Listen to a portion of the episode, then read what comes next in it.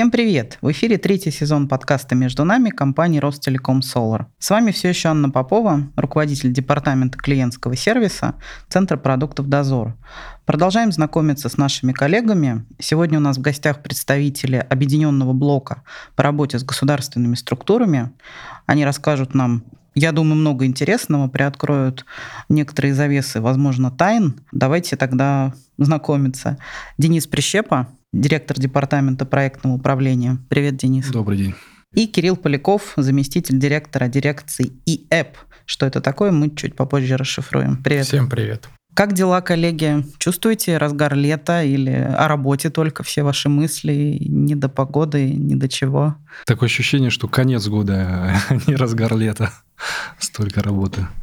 Столько работы. Да, давайте о работе о вашей как раз поговорим, потому что это всем интересно. Это особая область, про которую, скорее всего, ну, все знают, но, возможно, что и не то, и не совсем то. А, давайте поймем, в чем же, в общем-то, кроется вся соль. Денис, давай начнем с тебя. Если можно, расскажи нам в двух словах о том, что происходит в вашем блоке в объединенном. Там идет трансформация, как мы знаем, полным ходом. Приоткрой небольшую какую-то завесу. Что происходит, почему происходит и к чему готовится, наверное, в ближайшее время.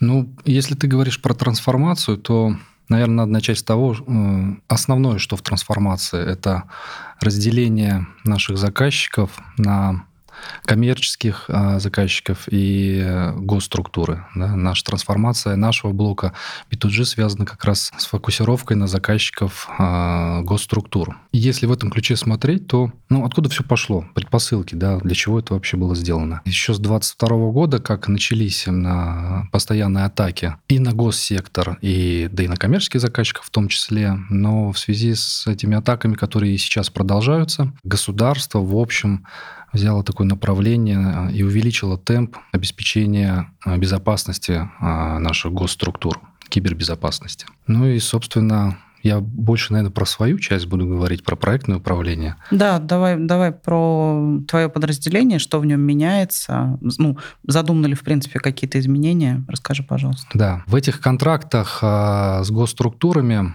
опять же, учитывая тот темп, который государство задает сейчас по кибербезопасности, большинство наших контрактов и наших проектов сейчас а, идет а, вместе а, с компанией Ростелеком как единого поставщика услуг и интеграционных, и информационной безопасности. И проекты стали для нас отличаться от тех проектов, которые мы вели с коммерческими заказчиками. То есть в коммерции есть заказчик, а, есть исполнитель, понятно, одна задача. Обычно это две, ну, три стороны, где привлекаются подрядчики. И все достаточно просто, хотя проекты тоже зачастую интересные и комплексные. А те госконтракты, которые сейчас э, превалируют вот в, в текущей ситуации, они тянут за собой большое количество исполнителей. И наши проекты становятся и стали уже а, такими многоярусными. То есть а, Ростелеком, как единый а, поставщик услуг, а, привлекает большое количество подрядчиков, и нас в том числе на информационной безопасности. И в проектах приходится выстраивать очень такие многоуровневые коммуникации с большим количеством компаний и заинтересованных сторон. Это и компании которые строят инфраструктуру для заказчика, компании, которые строят информационные системы, разрабатывают. Защищать нужно как информационные системы, так и инфраструктуру заказчика.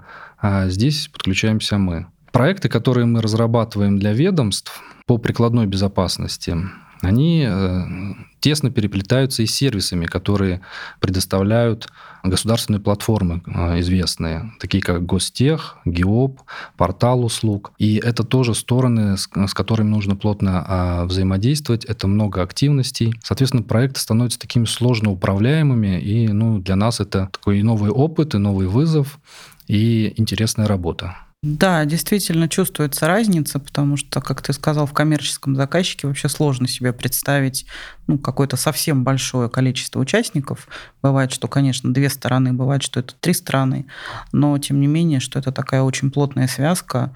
Действительно, информационная безопасность здесь, по сути, встраивается, не является какой-то а, сверху определяющей. Это, конечно, очень интересно. Кирилл, давай мы перейдем тогда к секретам. Раскрой, пожалуйста, что стоит за аббревиатурой ИЭП, как это связано с железнодорожным транспортом. Расскажи, пожалуйста. Ну, за аббревиатурой ИЭП стоит на самом деле инфраструктура электронного правительства. С железнодорожным транспортом это никак не связано тоже такой инфраструктура электронного правительства, наверное, если вот так вот относиться к этому термину, никто не поймет. Но на самом деле это банальные госуслуги, наверное, которыми каждый из вас пользовался хотя бы раз в жизни. Но на самом деле никто не задумывался, что за госуслугами, за этой страничкой в интернете стоит огромная инфраструктура, которая содержит в себе более 50 информационных систем разных ведомств, которые взаимодействуют и позволяют э, человеку получать непосредственно услугу, ту, которую он хочет. Будь то запись в медицинское учреждение или замена прав, ну, любой доступный сервис на госуслугах.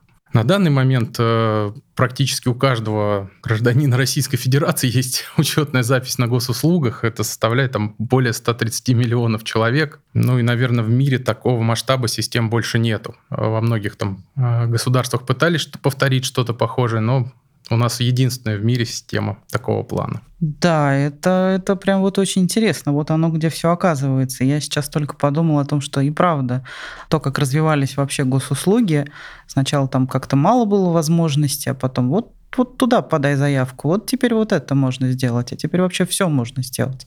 А ведь сколько за этим действительно стоит задач и по безопасности в том числе. Вот я только сейчас об этом подумала. Вот она какая электричка-то. Очень интересно. Кирилл, а сколько уже мы в этом проекте? То есть когда он для нас начался? Сколько ну, на самом деле, непосредственно Ростелеком практически с начала жизни этого, жизненного цикла этого проекта, мы как Solar получили данный проект с февраля прошлого года. То есть, когда было принято решение об объединении всей безопасности в Ростелекоме в едином кластере безопасности под руководством Игоря Валентиновича Липунова, этот проект начали передавать нам. Соответственно, были созданы совместные команды в Power Телекоме и Solar, и на данный проект начали нам передавать. Передача проекта была достаточно длительная, она шла практически весь 22 год с февраля по конец года. Но, тем не менее, мы приняли весь проект э, практически без замечаний, успешно его поддерживаем, оказываем необходимого качества сервис, отбиваемся от множества атак, ну, продолжаем работать. Да, это на самом деле, вот сижу и думаю, это масштаб какой-то совершенно колоссальный. Действительно, пожалуй, в мире ну, настолько вот объединенной какой-то, скажем так, сети, системы, а, пожалуй, что действительно нет, это правда. Денис, а как у тебя? У тебя подразделение уже, ну, по сути, оно такое давнее, так скажем, давно существует. Чувствуешь ли ты, Кирилл упомянул, мы не можем об этом не упомянуть, мы в каждом выпуске к этому возвращаемся про прошлый год, чувствуешь ли ты изменения в своих заказчиках, то есть в госсекторе? Что поменялось, как, может быть, их видение поменялось или их задачи, и как мы в это встраиваемся теперь? Да, конечно, поменялись. Госзаказчики ну, это наши любимые заказчики. Не могу сказать, что они раньше были какими-то плохими, они были другими, потому что не было вот этих атак, угроз, а, про которые я вначале говорил. Изменения произошли. Это в связи вот э, с нашей ситуацией текущей, которая есть, заказчик стал более... Ну, почувствовал вот эту вот необходимость а в защите, в кибербезопасности. Сейчас скажу, что вот э, кибербезопасность, она какое-то время назад а, была больше такой пугалкой для всех, что нужно защититься, потому что а, нужно, потому что есть э, законы и так далее. А когда появились реальные угрозы, а эти реальные угрозы мы видим а, и чувствуем, мы это, я имею в виду и заказчика, заказчик видит и чувствует, то появилась э, вот эта крайняя заинтересованность в специалистах квалифицированных, высококвалифицированных, в необходимости защищать э, свою инфраструктуру и информацию, которая есть.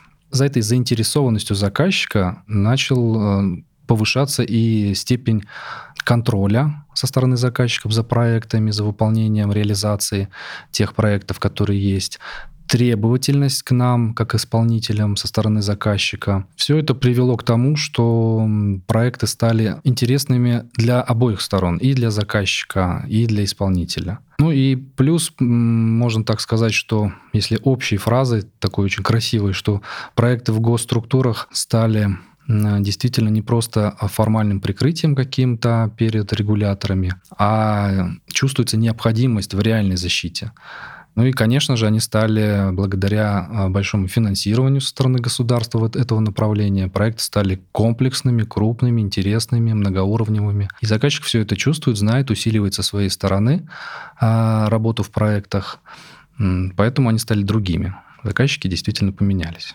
Денис, давай такой вопрос задам. Ну, в таких, вообще в любых проектах и в таких проектах особенно, как, как мы уже поняли, роль руководителя проектов, она абсолютно ведущая, она главенствующая, и он всегда самое ответственное лицо, безусловно. А в таком проекте, где, как ты говорил, множество участников, и это очень серьезные участники, возрастает вот эта ответственность до какого-то невероятного совершенно уровня. Расскажи, какой РП в твоем подразделении? То есть твои ребята, они какими навыками, компетенциями должны обладать, обладают или должны обладать, как тебе кажется, чтобы вообще с этим справляться? Или здесь ну, достаточно того, чтобы человек в принципе был профессиональным, понимал сферу, в предметной области находился? Или все-таки требуется что-то еще на таких проектах? Ну, знаешь, вот первое, что хочется сказать, если сказать, что руководителю проекта для работы с госсектором нужно что-то особенное, а потом подумать, а что обычный руководитель проекта, а какими компетенциями владеет, и начинаешь эти компетенции вспоминать и перебирать в голове, то понимаешь, что, собственно, это все и нужно. Если сказать, что руководители проектов а, с госсектором круче или лучше, то можно обидеть коллег своих, потому что базовые компетенции руководителя проекта, они настолько широкие, немногие про все эти компетенции знают, но если руководитель проекта действительно владеет всеми компетенциями, то он, конечно, сможет выполнять практически любые проекты. Я говорю про компетенции методолога, тайм-менеджера, когда нужно всю команду, ну, зачастую э, рулить временем всей команды, каждого исполнителя.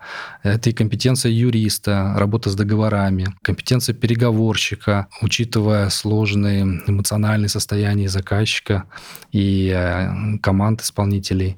Это HR-психолог, потому что любая команда, она требует понимания и мотивации, людей и работы в кризисные э, моменты проекта. Это и риск-менеджеры, это понятная квалификация э, руководителей проекта, про которую все знают. Это и финансист, потому что это бюджеты, э, расходные, доходные части договоров. И, конечно же, главное — это менеджер, такие как квалификации, как лидер, руководитель, а хороший руководитель проекта, конечно, не может быть не лидером, потому что ему надо вести за собой команду. Если у руководителя проекта все эти компетенции развиты, то ну, можно выполнять любые проекты. Но и тем не менее, в госзаказчиках прям вот что сейчас а, для нас важно, мы видим это в текущей, опять же, ситуации эмоциональной, то, что в том большом количестве проектов, задач, которые а, мы реализуем, для нас, конечно, важен а, какой-то бэкграунд и опыт работы с госструктурами, потому что ну, немного менталитет э, людей, работающих в госструктурах, а, отличается от а, коммерции. Все-таки это работа на государство, на народ, на людей. И вот такой опыт, он э, приветствуется. Понимание боли, особенностей мотивации у заказчика госструктур, он немного отличается от коммерции. Я обращаю внимание на мотивацию руководителей проекта вот именно в значимости проектов, которые мы делаем. То есть э, это заинтересованность а, в достижении, сейчас красивые слова прозвучат, наверное, но это действительно так. Я сам очень внимательно отношусь к проектам, которые несут за собой благо для людей, то есть мы не просто выполнили ради того, чтобы получить денег и закрыть проект, а мы понимаем еще долгое время после и встречаем людей, которые пользуются теми продуктами проектов, которые были выполнены. И такая мотивация на значимость наших проектов для государства, для людей, вот то, о чем Кирилл говорил, это важно в руководителе проекта. Ну и как бы это ни прозвучало, такой soft skill, как оптимизм в наше время, он тоже немаловажен, и обращаем на это внимание, а, когда разговариваем с людьми, подбираем команды. Сейчас, в наше время, без оптимизма очень тяжело. Вот такие я бы назвал а, скиллы и навыки людей. Ну, ничего себе. Да, я только сейчас поняла, где в компании самые серьезные люди работают. Но я вообще не могу в одном человеке представить все эти компетенции. Могу представить, но как, где их найти и как такое может быть, и я прям действительно позавидовала, можно сказать. Кирилл, тебя трансформация коснулась твоего подразделения? Расскажи, пожалуйста, что происходит и, может быть, что запланировано на будущее? Ну, на самом деле, да, трансформация коснулась и нас, так как у нас достаточно важный и особенный проект для компании. Мы, по сути, выделились в отдельное подразделение, которое включает частичку каждой компетенции из центра интеграции. То есть у нас есть свои руководители проектов, эти суперлюди, как описал Денис, и ГИПы, которые наш как мозговой центр всей архитектуры. Также у нас планируются и свои инженеры, которые будут заниматься непосредственно делами, помогать реализовывать все идеи. Поэтому в целом мы сейчас создались, выделились в единую дирекцию, в которой э, сформированы все компетенции. Дальше мы пытаемся бороться как бы с этой поставленной целью, вытянуть этот проект, оказать наилучшее качество заказчику, оправдать его ожидания. Поэтому Наверное, можно сказать, мы, мы сильнее, нас сильнее всех зацепила трансформация в этой компании. Вот она ради кого. Поняли мы теперь. Скажи, пожалуйста, в самом проекте электронного правительства госуслуги, теперь мы можем, можем так их назвать, приоткрой небольшую завесу, которую можно открыть. Что планируется в развитии самого проекта, потому что, ну, очевидно, что он развивается, он самый мощный. И как, возможно, зона ответственности наша поменяется? Ну, на самом деле развитие это происходит постоянно, потому что появляются новые услуги, новые сервисы. С точки зрения зоны ответственности, наверное, ничего не меняется, потому что наша исходная зона ответственности была как безопасность под ключ. Мы оказывали все сервисы по безопасности, защищали все объекты, которые входят в состав госуслуг. Поэтому, наверное, меняется только спектр угроз и задач, которые мы должны э, в рамках защиты делать потенциально одна ключевая задача – это обеспечить безопасность э, госуслуг, защитить все данные пользователей. И поэтому как бы любыми средствами и силами достигаем этой цели. А смотри, я правильно поняла, ты перечислил, что, по сути, у вас структура такая ну, автономно обособленная, потому что свои РП и там все необходимые роли. Вообще с такой структурой сложно управлять? Или, наоборот, это хорошо, потому что это все в едином подразделении? Ну, с одной стороны и хорошо, с другой стороны как бы есть свои нюансы. Как обособленная структура, наверное, плюс то, что все люди задействованы 100% на этом проекте, все погружены максимально в этот проект, э, не теряется время на переключение людей от задачи к задаче. С другой стороны, ну, как бы получается, мы сами в себе, помощи от сторонних подразделений в этом плане рассчитываешь меньше. Но, тем не менее, мы на самом деле не выделены, мы являемся частью центра интеграции, мы всегда как бы рассчитываем на помощь коллег, рассчитываем на получение от них опыта, лучших практик, находимся в тесном взаимодействии и знаем, что коллеги всегда придут нам на помощь, если потребуется решить какую-то срочную важную задачу. Ну, соответственно, и с нашей стороны мы делимся также лучшими практиками, потому что проект э, уникальный, проект большой, объемный, многие задачи решаются только в рамках э, нашего проекта, то есть э, это какие-то новые технологические решения, высокие нагрузки для госуслуг, так как это прям огромные системы, наверное, можно в целом вот так вот описать этот процесс. То есть есть свои плюсы и минусы, как всегда. Да, как всегда. Тебе как руководителю тяжело или это наоборот для тебя опыт, вызов, который вот... Это опыт, вызов, э, который хочется достичь, победить и наслаждаться лаврами.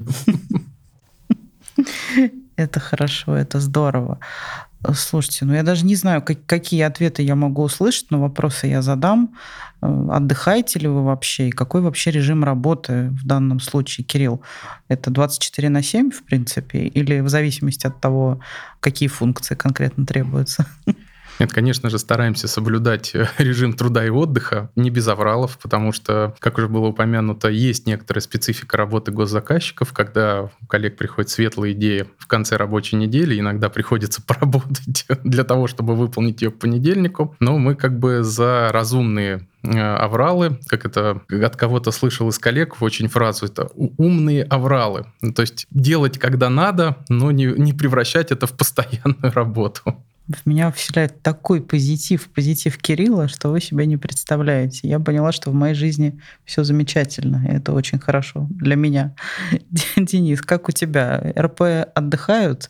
Есть у них возможность пойти в отпуск? Скажи, пожалуйста. Вот сейчас лето, это актуально. Вот я начал с того, что сейчас ощущение такое, что конец года, У нас конец года такой негласная просьба отпуска никому не брать, а к нам, к руководителям, просьба никого в отпуска не отпускать. А, но на лето это не распространяется, поэтому все люди нормально запланировали себе отпуска на лето.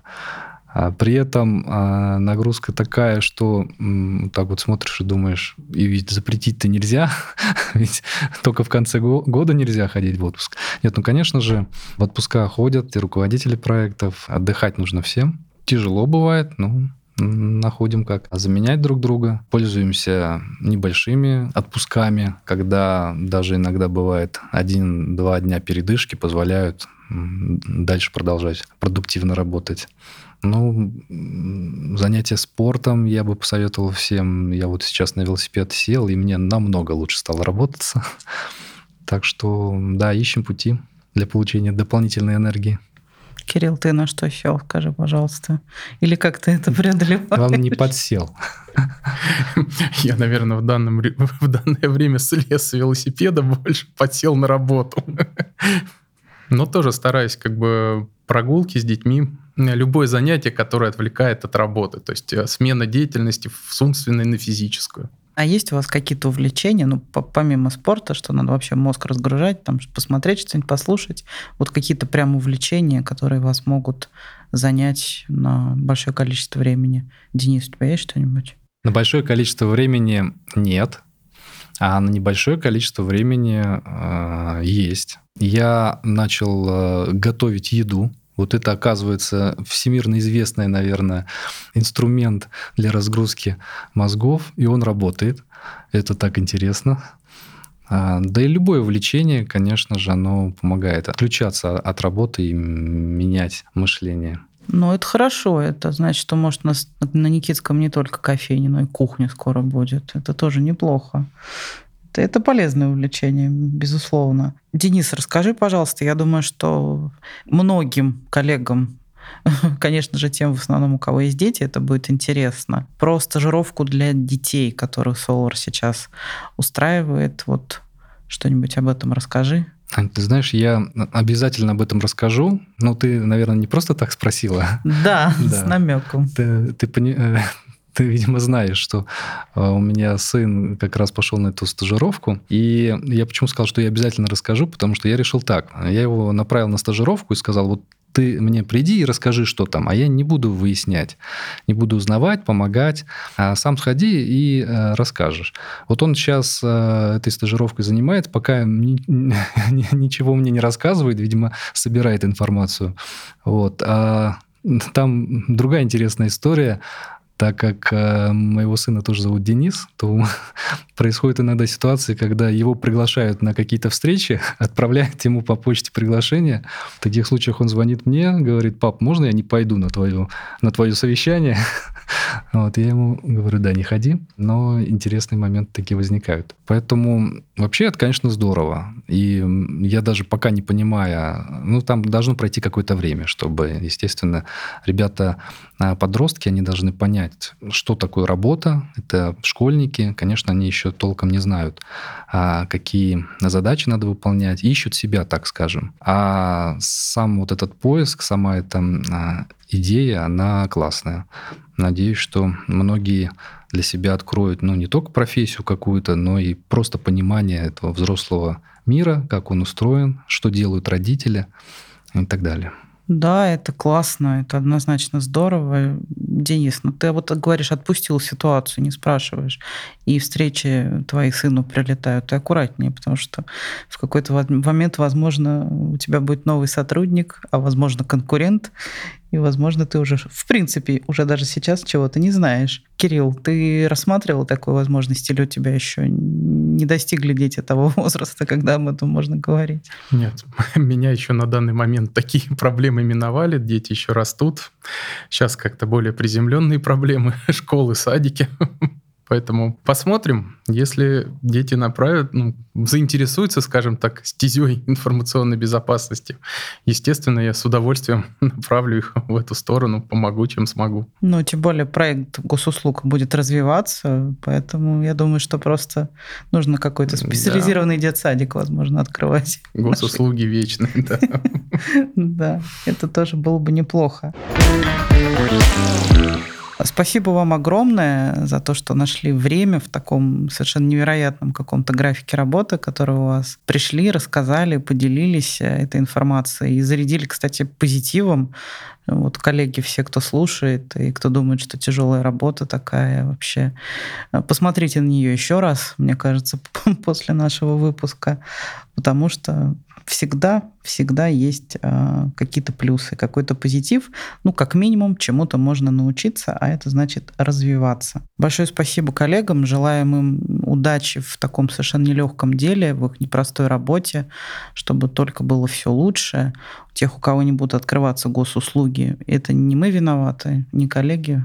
Поэтому нет. Давайте поддержим наших коллег, пожелаем им все-таки удачи невероятной и будем помогать, чем сможем. Большое вам спасибо. Давайте будем с вами прощаться. Пока вам. Да, спасибо, Ань, большое. Спасибо, всем пока. Всем пока. Всем пока. Услышимся в следующих выпусках.